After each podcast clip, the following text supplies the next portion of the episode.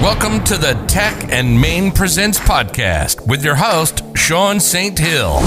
Sean is the CEO of Tech and Main, a technology consulting firm in Atlanta, Georgia. Listen in as thought leaders share their tips and insights about what's going on in the world of technology. And now, here's your host, Sean St. Hill.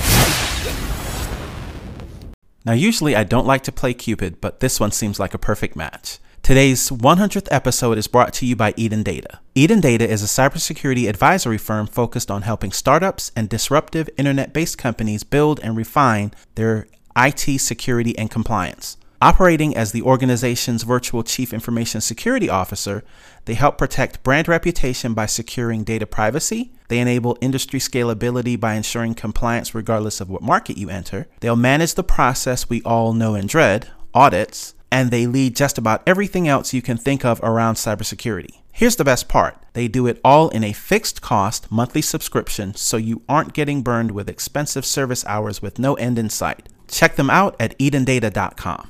And now, on to our episode. Thank you for joining another episode of Tech and Main Presents, where we bring you the best insights from today's leaders and experts in technology. I'll let each of them introduce themselves, but I will say we will be speaking to two phenomenal guests today. I want to introduce you to Mike Ronacher of Constantine Cannon LLP and James Glenn. Mike, please introduce yourself to the Tech and Main Presents audience. Hi, Sean. Thanks. Uh, so I'm Mike Ronacher. I'm a partner at Constantine Cannon, as you mentioned. Um, where I represent whistleblowers uh, full time, uh, along with about 20 other lawyers. We're the, I believe, the largest whistleblower practice um, in the country. We have an international presence um, in London as well. Okay. And James, please introduce yourself to the Tech and Main Presents audience. Yes. Um, hi, my name is James Glenn.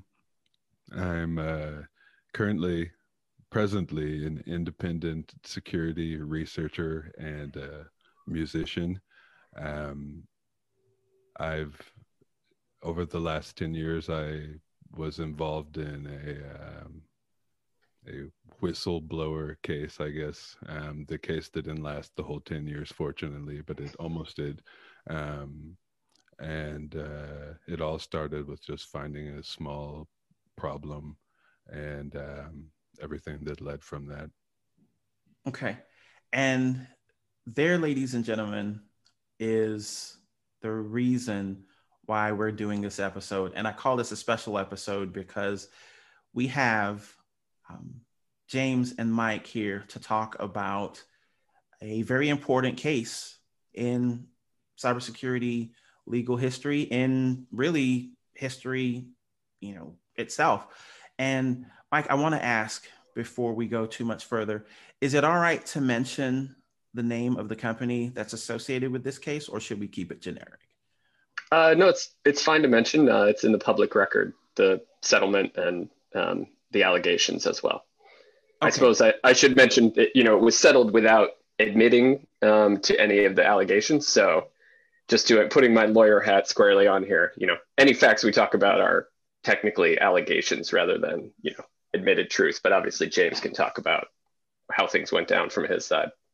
And and Mike, thank you so much for giving us that that insight and and sharing that color. So we'll actually just jump right into it. So James was and is the noted whistleblower for the Cisco cybersecurity surveillance camera case. And Mike is his lawyer. And as he stated earlier, he is a part of the law firm Constantine Cannon um, that ended up representing James. And so, James, why don't we kick off with having you share a little bit about your daily work and then you know we'll we'll go from there well to get into my daily work, we would probably have to go back to last year when this all came out.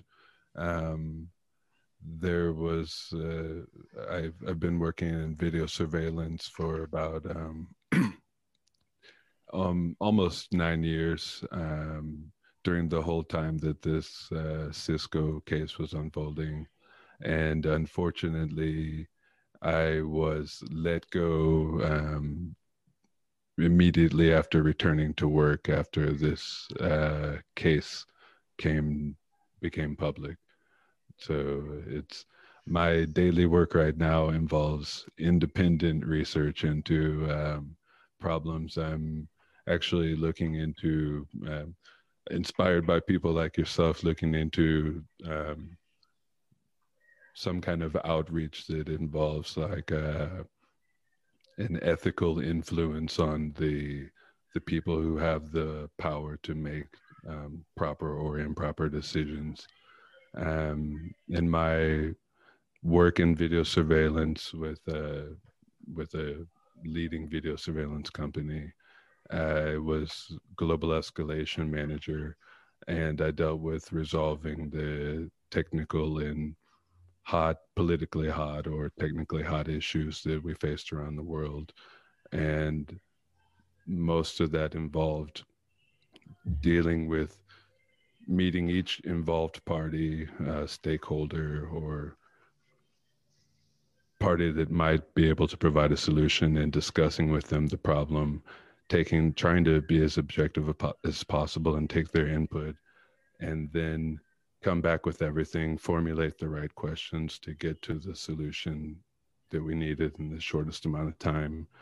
And through doing that work every day for the last many years, I've reached the conclusion that the vast majority of um, cybersecurity problems, technical problems of any kind are due to miscommunication or human error or human uh, subjectivity. Um, something is not important to me, or that's not my job, or that kind of thing. Okay. And so, James, thank you for sharing that that background and, and, and giving us that insight.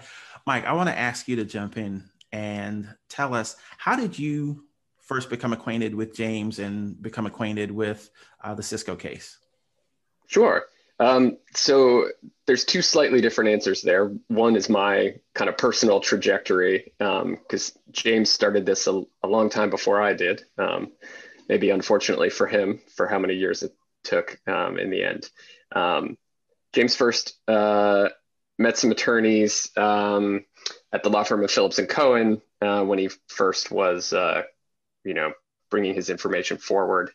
And um, I joined the scene about three and a half years ago um, when I left the Department of Justice and joined Constantine Cannon. Um, in the interim, James's attorneys had moved to Constantine Cannon and, and uh, he had nicely come along with them. Um, so I first met James um, I guess it's a little past the midpoint of the case, given how long it took. Um, so we worked together through sort of the the last pieces of the investigation, working with the government, um, and then um, helping behind the scenes, um, as we so often do with whistleblowers. You know, we it, the idea behind the law is that you form a public-private partnership where um, private resources are available to the government to sort of flesh out um, some of their occasionally, you know, their um, tight budgets in terms of um, attorneys and funding to do the kinds of investigations they would like. So we always try to help out. So I joined in the the final piece of that, um, and then we helped uh, Marshal James through the settlement process as the government was um, reaching a deal with Cisco that ultimately ended the case um, last, I guess it was the summer, summer of 2019. Although time's a little hard to track these days. That's true. That's true. Being in the middle of te- a pandemic, it, it seems as though you're in a, a time warp. And yeah. it's been about 10 years, but it also feels like one day, you know? exactly. It's like, yeah, it's like Groundhog Day, but, you know, obviously it's not, but it feels like it. So, um, yeah. James, I want to ask you, how did you get involved in technology and security? like the the long story or the you know the, when I was a little boy and I got my Commodore Plus Four or if if you want to if you want to go back to the TRS 80 days, James, you can you can certainly do that. So that's the one I want to hear. yeah. So yeah, let's let's roll with that. I'll start at the beginning and then we'll skip a few points. But basically, I I've always been interested in technology because um, I grew up in um, my childhood. Spent some of it on a, a naval air station in North Carolina, and there were lots of you know fighter jets and you know the Trent KC-130s and the every kind of airplane, and I could just name them off. And you know, that was that was just something that that really fascinated me was, you know, the physics, the math behind it, all that kind of stuff. And um, on the military base, you know, there's the PX where you can get computers and all this kind of stuff. And I remember my dad brought home a Commodore Plus Four um, for one of my birthdays when I was maybe I don't know eight or something, and it was it wasn't that good. Let's put it that way. I wasn't impressed, and uh, we took that back and we got the Commodore 64. Um, Run magazine started, you know, typing in the little programs and understanding. Oh, wow, you can make this happen and this happen. Um, got more interested in like the databases. I wanted to make a database of you know all the animals and plants I found. Uh, um, I was making music on there. Just all the it was it fascinated me that you could take a computer and it could reproduce sound and video and all this kind of stuff. So then fast forward to you know the 90s when the internet first hit. Um, that was that was like my first um, networked technology um, experience. Um, some some guys that there was back then it was it was different because we had you know we had the BBS and all that, and uh, we had meetups and so you kind of you on a BBS for I'm not sure the age of the average listener, so I'll explain what a BBS is. It's a bulletin board system, and uh, you have to have a phone line to dial into it, and it's it's exactly like the internet, but it's different, and uh, it's like social media light. But anyways, you use your modem in your computer, and you can dial in if nobody else is connected. You leave your little messages, you make your little changes, and you come back and you check later. So this was interesting. But then some friends that I had been hanging out with in you know, high school, they told me, hey, you know, we got to check out this uh, Netscape Navigator. We got to download this. Uh, there's some version of Linux that we downloaded, and we spent you know 24 hours downloading all this stuff, uh, building this image, and then we we got the Netscape Navigator. Pulled down the you know some picture of a parrot or something, and we're you know just cheering. And, You know, it spent the whole night to get the internet working, and so basically that was the beginning of you know, like, wow, this is really cool. Um, I want to do stuff with this. And from there, basically, really the the internet is taught me what I know about technology, um, the access to information, the users' guides. Uh, in the early days, it was more about access to people. Um, people were a little more forthcoming and I don't know sincere back then. Uh, I just remember there were there were different you know like commands you could use to just talk to someone on another server at a university or another place, and so the we exchanged a lot of ideas and it was just everybody I felt like it was you know, everybody was hyped up about this, but it was still kind of nerdy because when I would go tell people about it, they were like, hey, come on, dude, come on. And then, and this is really weird because it was like that all the way until like 2006. And um, I moved to Denmark to be a uh, security consultant.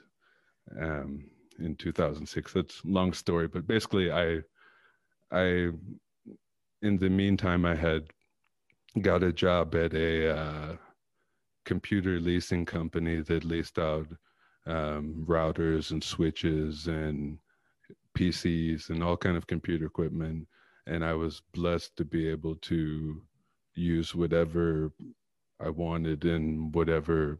I mean, I had to test things and do all of this, but I got to, you know, hey, what is a, you know, what's a router do? You know, what's a switch do? And, you know, got to see CNA and started building on just curiosity of it. And it's, I mean, if you have the equipment, that's that's one of the biggest obstacles if you want to learn like routing and switching. So especially back in the low computing power days. So um, basically by 2006, um, it I like I said, I just came to Denmark uh, to work for a telecommunications company as a security consultant. Uh, I won't name the company, but the biggest company in Denmark. Um, the the iPhone hadn't yet come out, and it was still it was still like the people who did computer stuff and the other people, and I remember when it went from like my last Nokia, you know, Jack Bauer flip slide phone to you know, to all the smart technology. And uh, that's when that's when like I I saw a lot of the challenges beginning because there were a lot of uh, a lot of fresh blood coming into the into the IT into security because I think a lot of popular culture it it looks really cool and really you know it's like it looks cool like solving a rubik's cube looks cool you know it's like and so i i think a lot of people have been drawn into the appeal of it. But um as as i've seen just in my career it's not always it's not it's not for everybody. You know you have to make a lot of tough decisions. And um there there's always a, a pressure in any i mean this isn't speaking about this case in particular but in any situation there's always the pressure between the sales side and the technology side. And the sales side wants you know they want tomorrow today. And the technology guys are like I'll give you I'll give you the future in one month. Just just give me just leave me alone, you know. And they never get that time alone. And uh, so it's just interesting seeing um, seeing how everything everything really changed once everybody got access to you know the Google and the internet and the smartphone stuff. It kind of I think everyone became an expert at you know it to some extent, or at least they they got to have the they said, okay, I have the same information as every expert, therefore my opinion is worth a lot more than it was, you know, back then. You know. Oh, I I'm I'm sitting here listening to you, James, and I'm thinking about um, the company that I worked for at the time um, had an exclusive agreement to sell the iPhone. And so this was, you know, 10, 15 years ago. And not only to your point, did you become an instant expert, you know, with that, you know, Google access and, you know, the ability to, you know, get on the internet anytime you wanted to, but now you had it in your pocket, right? And so you you were an expert, but now you were mobile as well.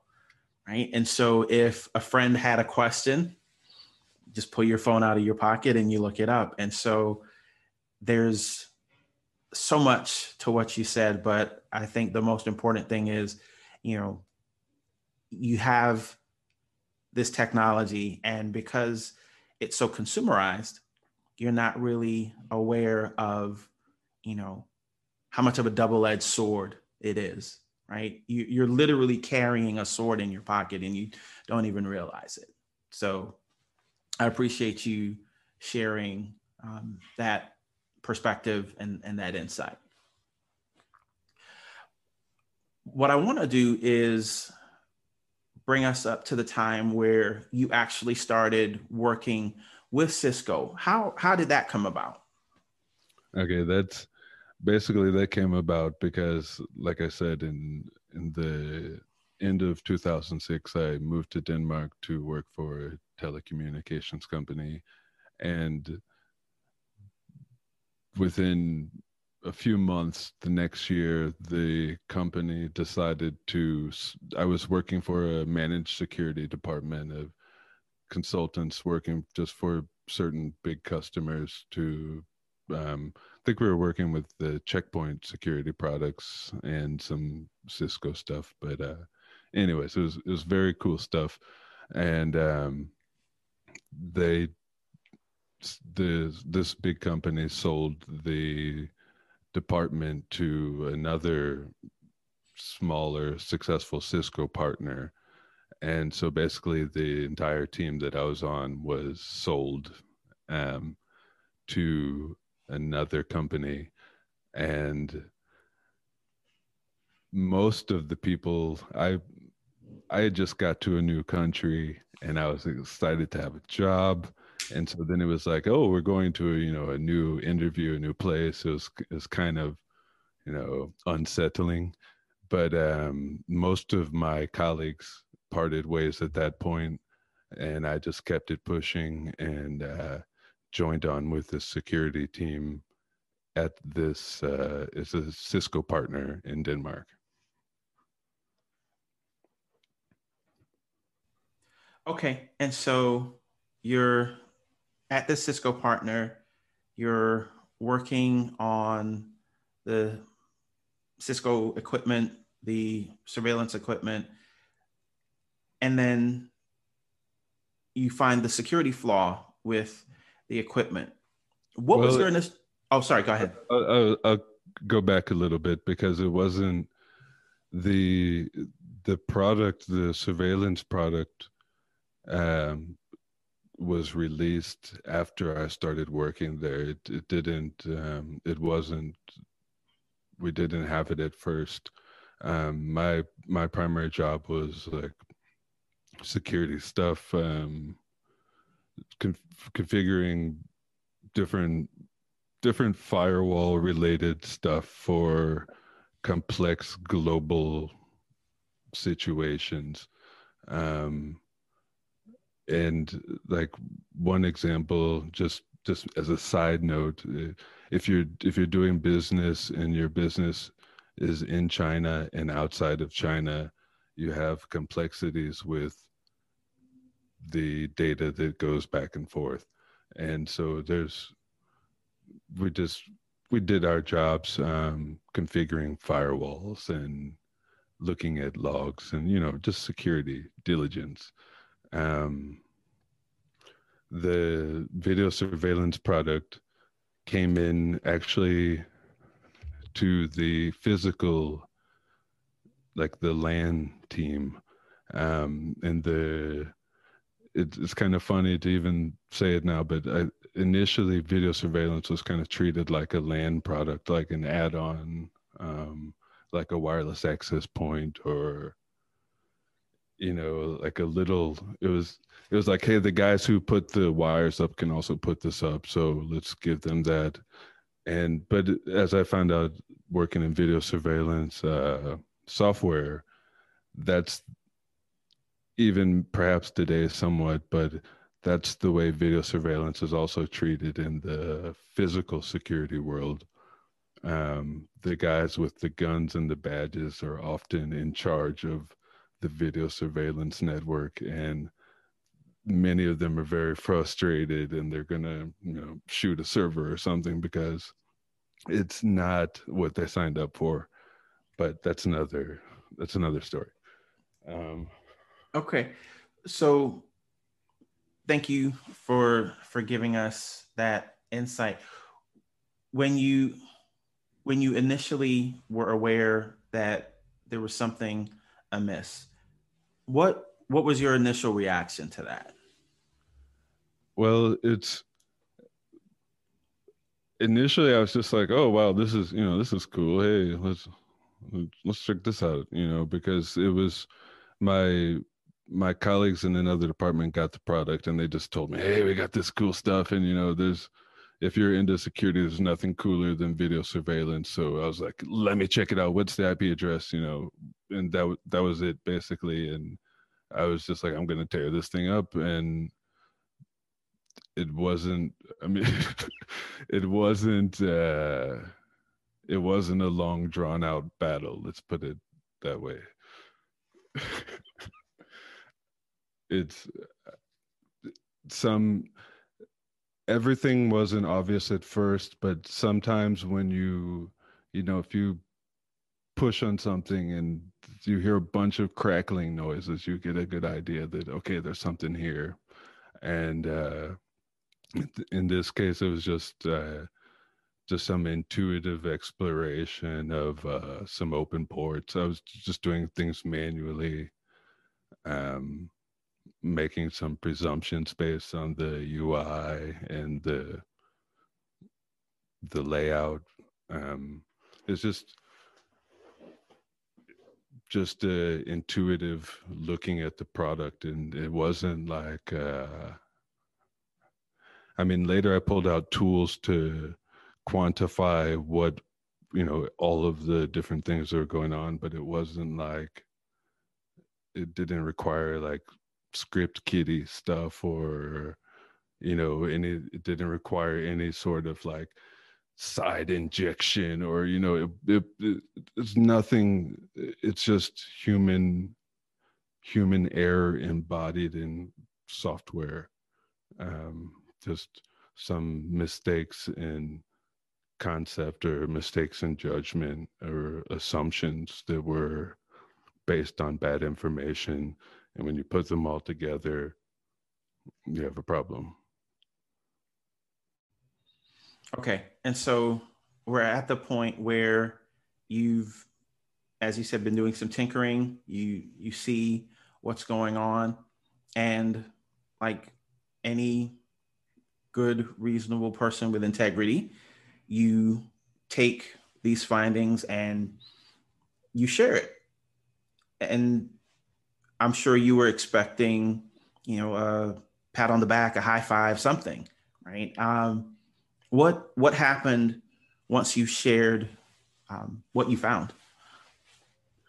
Yeah, um, I, of course, like once you know, once I realized that there was some that there were some issues, I you know, tried to put together email. I talked to one of my colleague who's a good friend there, and uh, said, you know, I'm the security guy. We got to got to got to report this. Um, I glossed over a whole brief section of my life, but the reason I ended up working in Denmark in the first place was I was um, in Brussels for the CCIE security exam, lab exam, which I failed. But I, after failing that exam, I went to Denmark and uh, interviewed for this position and, and, accepted it and the rest was history. But um this like the reporting of the problem wasn't there was nothing uncomfortable about uncomfortable about it or uh disconcerting. Is straightforward. Like we have this you know system and if there's an issue you just say hey guys here's the problem. And what i expected to happen was basically I, and this is i don't know maybe it's kind of uh in hindsight i think it was kind of idealistic but i really expected you know the james glenn vulnerability number blah blah blah. That's what i expected. Um because that's you know that like that's the trophy like that's what we do it for. Um and that really didn't come about. Okay. Uh, yeah. So you were you were expecting the the recognition, the the notoriety that came from having, you know, come up with and and brought to light the flaw. Um, yeah, I, but I also expected we were. I thought they were going to fix it first, and then, you know, and then like, hey, thanks to thanks to James for this big shout out from Cisco because I was very big fan fanboy of the product. Uh, I mean, I had Cisco socks. Uh, my whole apartment was a rack of you know routers and switches. Uh, my library is all Cisco, um, so it wasn't you know these these were my people, and I was like, okay, yeah, Cisco security. They're you know, come on guys, let's let's hear it.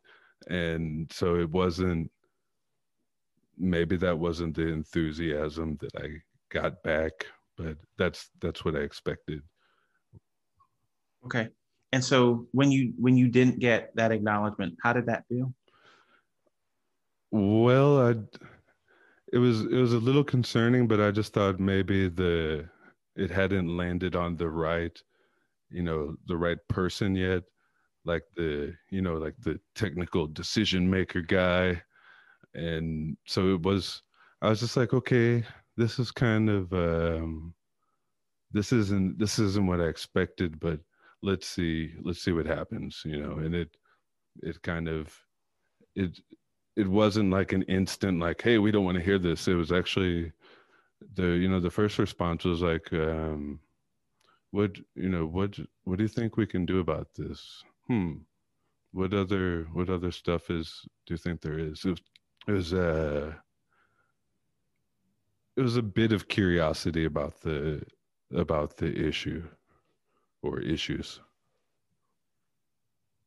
Okay.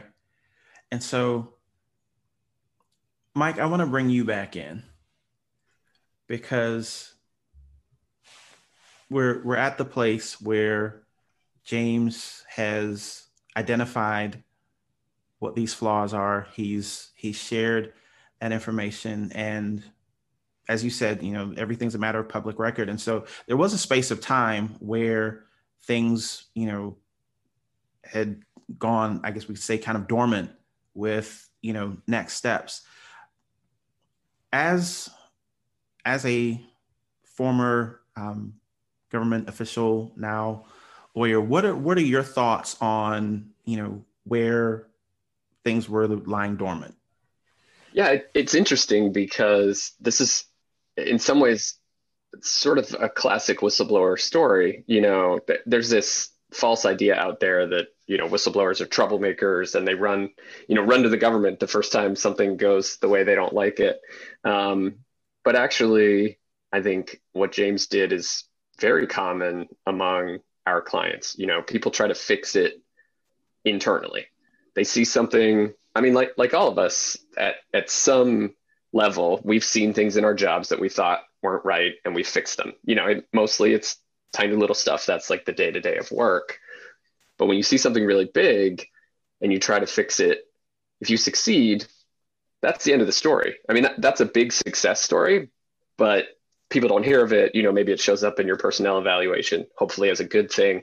Um, not always, but uh, that's kind of the end of the road. You know, the ones that turn into lawsuits and you know government settlements are the ones where the companies don't listen they become aware of a problem they either they put their heads in the sand they often sort of lash out at the messenger um, and in that sense they make it much worse um, there's there are very few whistleblower cases where the company could not have nipped the whole thing in the bud even if you assume they made a mistake at the beginning they could have fixed it. They had so many chances to fix it. Um, and to me, that goes back to sort of a different flavor of James' point about kind of the tension between sales and technology. I think there's kind of a similar tension in a lot of the companies um, in the cases I work on, where maybe you maybe call it sort of a tension between the business side and and the core services, right? here maybe it's tech and sales in our healthcare cases, it's you know delivering healthcare services, and the the business people who just want more and more revenue, and they're the ones who push the limits on what can we build a government for, no matter what the arena is. You know, we know this product is broken. Let's bill for it anyway. We're too far down the line. You know, we know this uh, diagnosis code in the healthcare context is maybe a little fuzzy. We're going to push it, and then each little step, they get a little bit more comfortable breaking rules and it gets worse and worse. So I think it back to your question of sort of this dormancy period, this is where I, one would have hoped Cisco would have fixed the problem, right? You get a bug report, you fix it, you know, or a vulnerability gets pointed out, you dig into it and you resolve it. And there's, you know, we wouldn't be talking because James and I never would have met, and that that, w- that would have been a shame. But you know, he probably would have had a calmer last decade. oh well, Mike, that's thank you for sharing that. It's it's interesting because James, you would have expected, as Mike just pointed out, that during that dormancy period, things would have been fixed. None of us would have ever met, and you know, life would have gone on as normal. But as we know, it didn't. And so there's that period where, you know, you have to, you know, you're you you meet with the lawyers, you know, they're they're asking what you know. And so now, you know, there's that period where you have to turn over all of your information and, you know, the FBI gets involved and you know things obviously start to you know speed up from there. What was it like having to you know talk to the FBI and share that information that you had? What what was going on with that? That's a good question. Uh, the actually that that ties into how this um, became a case and went the way it did because I I went through every channel I could to make sure that the thing, the issues were reported and documented and so on. Um, the I had an understanding that we were going to meet with the, you know, the Cisco guys and discuss some things. But at any rate, whatever allegedly happened with that, I wasn't there because I was terminated. Um, so at that point, it was, you know, I I was done with technology. Um, at least I was going to take a break and go to another continent and do something with my hands or something. And um, I, I just kind of, I, I didn't stop thinking about it, but I was just, I was like, okay, this is, this is how they do. This is, um, this is the system you know this is the problem and i was just like okay um that that's bad and i went about my business i i think i started practicing some calligraphy um i learned how to french polish oak wood uh, very detailed process hundreds of layers of lacquer um i just i did other things but then uh unfortunately or fortunately, however you want to look at it, um, I had my sister call me and say, "Oh, so what do you, you know, what's up? What's going on?" Uh, and I told her about my my newfound passion for not technology, and she asked why, and I was like, "Hey, you know, this, you know, it's just not, it's not cool. These people, the, it's like I don't I don't want to say that any individual didn't have integrity, but the sum of all of the decisions made didn't reflect integrity. And I just explained to her like, hey, you know, I don't want to be a part of this. And um and uh and she was like, Well, what happened? And I told her about you know and I told her about this problem basically. And uh she was she was more concerned she's more um, passionate than me and she was more concerned about it than i was because i was more accepting of the of the way things operate to some extent. But uh i explained to her like hey you know this isn't something where i personally would like to be involved. It's rather unfortunate that you know this situation came about and i personally don't even want you know it's not nice that i know this information and no one else knows this information but i'm not i don't want to associate it with me. So i just i told her hey you know i can write up the basics of you know the just put it in a little in a little ball and just say okay here's the you know here's the gist of it. There's this and there's this and this and you can send it to she was she knows people in washington and so I, said you can you know send it to whatever people you think you see fit or whatever and we'll leave it at that anonymously of course. And uh being my older sister um she didn't she didn't hesitate to you know just do it her way. And so basically the getting involved with the fbi was just my phone ringing you know hey what's this number?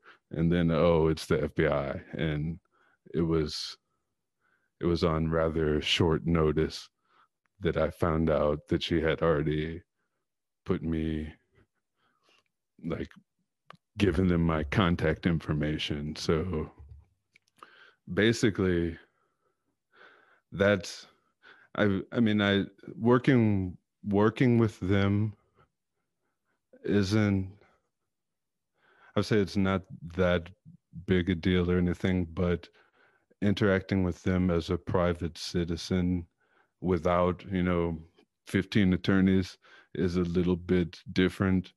And it's at first it was you know like I, I talked to some couple of guys there and they're very nice guys and they're very concerned. It was like the uh, counter terrorism task force or something at uh, lax or something like this. And um, it was because of some potential alleged use of the product at an airport in that region around lax um, so this these guys were really you know like they they sounded like professional guys but they also sound like guys you know who carry weapons and have badge and you know do other kind of stuff. So the you know giving them this information was it's kind of like if you're if you were explaining a technical problem to HR or something, you know, is it's like it, they'll listen and they're going to smile, but you you're just not sure if it if it all connected. And um, so I believe I spoke with them a couple of times, and then after that, I, you know, I I was like, okay, this is you know they want to they want to have an ongoing discussion with some other people and all this and i was like okay i told my sister okay now you have to fix this problem. You find you find some way to deal with this because we you know it's it would be more cool to not have like you know back and forth you know as a private person between them. And it's like i respect their work and it's like solving mysteries and all that is really cool but it's you know that's a lot to that's a lot to handle for that's i mean yeah that's it's that was the point where i just said this whatever problems these people have created by the decisions they made is not my problem and i'm not going to you know put myself out there you know in that way un unaffiliated and unprotected so that's when mike and all the rest of the team came in um too many to count okay so Mike, let's let's have you piggyback on that. So at this point, you're brought in. Are you having the FBI now filter the questions through you and the law firm before they reach out to James, or is it you know you and James are on conference calls with them, kind of like we're doing now with the podcast? How how exactly does that work? You know that that's a good question, and it was while I was still at DOJ. So James may have to answer on the specifics. I can tell you, generally, you know, we um, we don't get between the government and a witness they want to talk to, right? We we're there to sort of help make the individual comfortable, understand any sort of legal pitfalls um, or you know things to be careful around that sort of thing. Um, but I actually don't know, James. Did you talk directly to FBI after you brought attorneys on board, or were you behind the scenes then? No, fortunately, after the after we got the attorneys involved, um, I spoke with them one more time and said, "Hey, look, guys, you know, thanks a lot. This was really cool, but um, we're to go this way now." And uh, everything after that was really just um, like I put together some information that was kind of dissecting like okay here's here's a semi-exhaustive list of all the things and, and i made like a little demo mildly unprofessional demo video of um, the like showing all of the exploits and then a you know final grand exploit uh, was a remote takeover and all this kind of stuff um yeah, and I actually would like to emphasize that in the video, which I made it. So this isn't uh, this isn't necessarily alleged, but it is just a video, so it, it could be faked. But obviously, I created it, and so I'm I'm alleging that it's not fake. Um, but in this in this vid seriously in this video um, it's it, I show that it's possible to basically when one of these systems is running to once you know about this combination of issues you can prepare a package contact to the system have it connect back to you you have a you you can get remote root access uh, delete all the clean up all of the you know naughty stuff and it i mean it was very simple, but it was it was requiring a lot of the issues that were independently listed.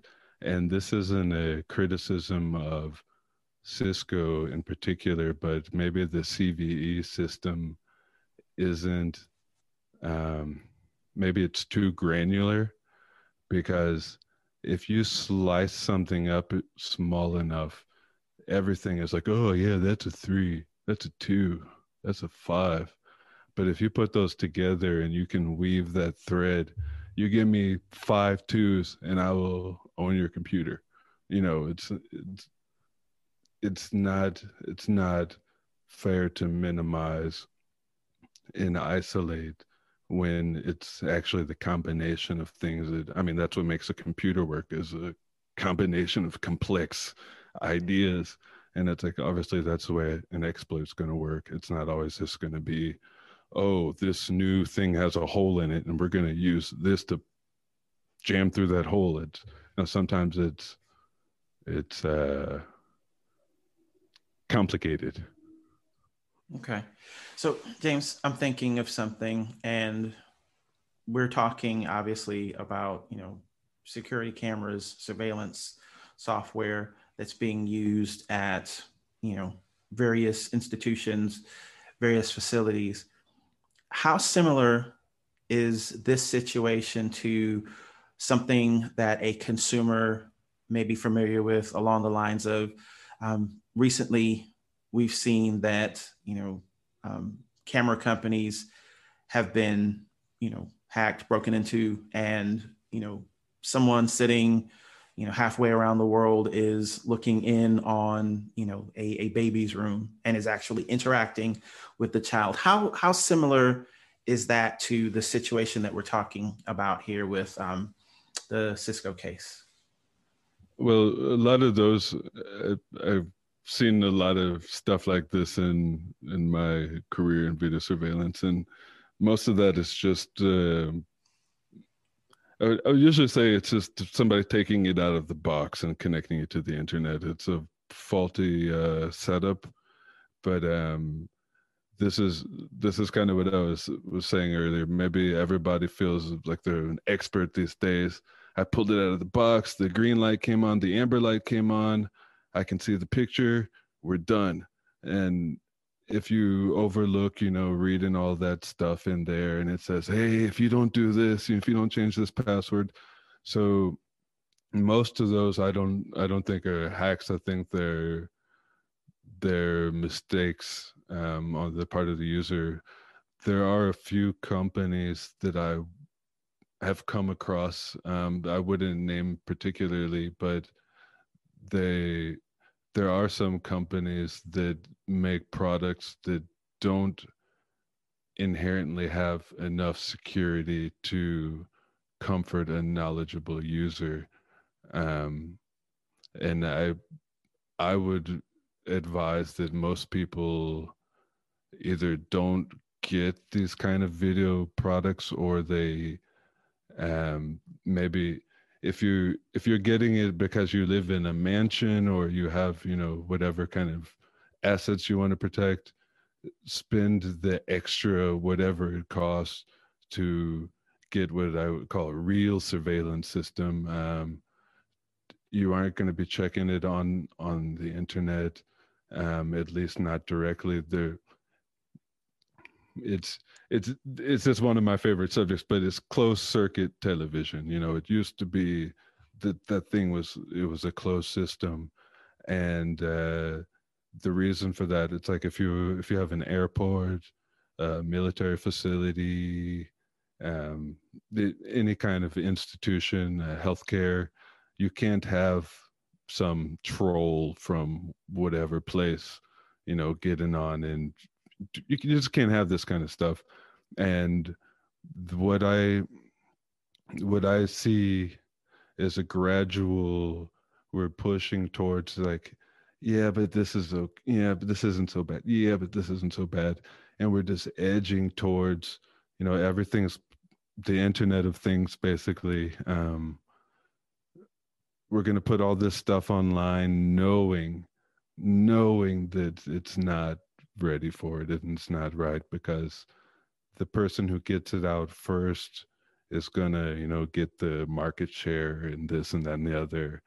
And the people who are like oh let's we're gonna give you a responsible product you know they're they're late to the game. And maybe the consumer wants the one that has the familiar logo. Well it's it's funny because yeah that first mover advantage is often what drives a lot of these decisions, right? It, the, the product, the software might not be quite ready for prime time, but we know that our competitor, you know, is only two weeks away from releasing theirs. And so, you know, we need to get ours out there first so that, you know, our name becomes the verb, right? Um, or they just the competitor just put it out last month and everybody's talking about them and they're on the trade magazines. Their booth at the trade show is popping. That's that's all it takes. And it's like we got to do. We need one of those. What is that? We need that.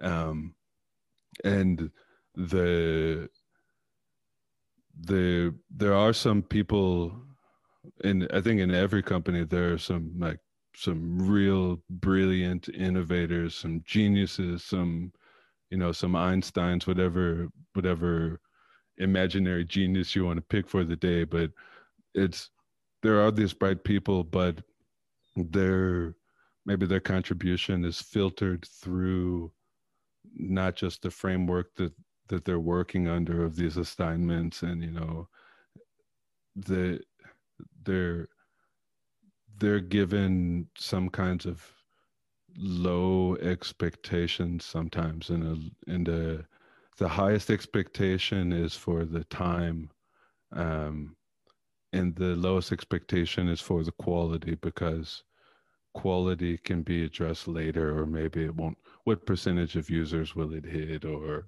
you know this kind of thing. But if it didn't come out and you said it was coming out that's a problem you know so it's i think it the the security flaws you could you could probably look at do analysis of companies um, you know release schedules patching schedules you know the how how much fun they have you know their social media and see you know see what their where their focus lies and it's it's i just think that these days the the security problems are because of um, critical thinking problems and uh, and the the attitude towards the the job. It's like some people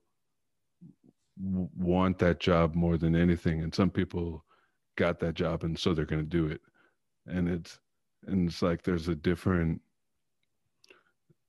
if you don't feel a personal responsibility with the you know it's a cliche but you do have great power if you're the one guy writing the twitter update or you know writing the whatever code for facebook or something you have some power and it's like i mean there's there's all kind there's a whole rainbow of issues to cover there but at the very least write secure code that you know does what it says it does. And if you don't have time to do that you know you have to pull the you know pull the brakes like hey we aren't ready. It's not ready. And the it's just there's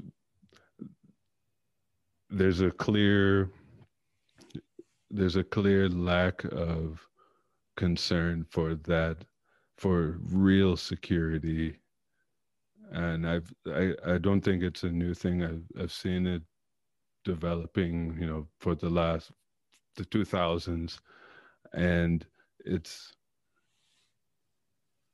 i i really believe that there's a it's been we've gone from like you know kevin mitnick and uh, Phiber Optik and rogue federal agent and LOD versus Mod. We've gone from like hacker stuff to like a very like it's almost like a the social the social aspects of it have eclipsed the like let's be so let's be serious let's be super bad at this let's you know let's kill it guys let's let's get this done and that's maybe maybe part of this is my re- like I've I've been out of the social media and the internet.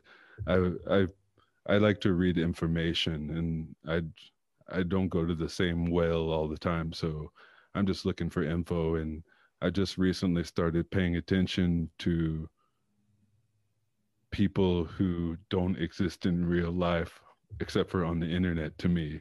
And it's it's very interesting that a lot of a lot of the assumptions I made about where IT security and infosec and all this was headed, uh, they were wrong, and um,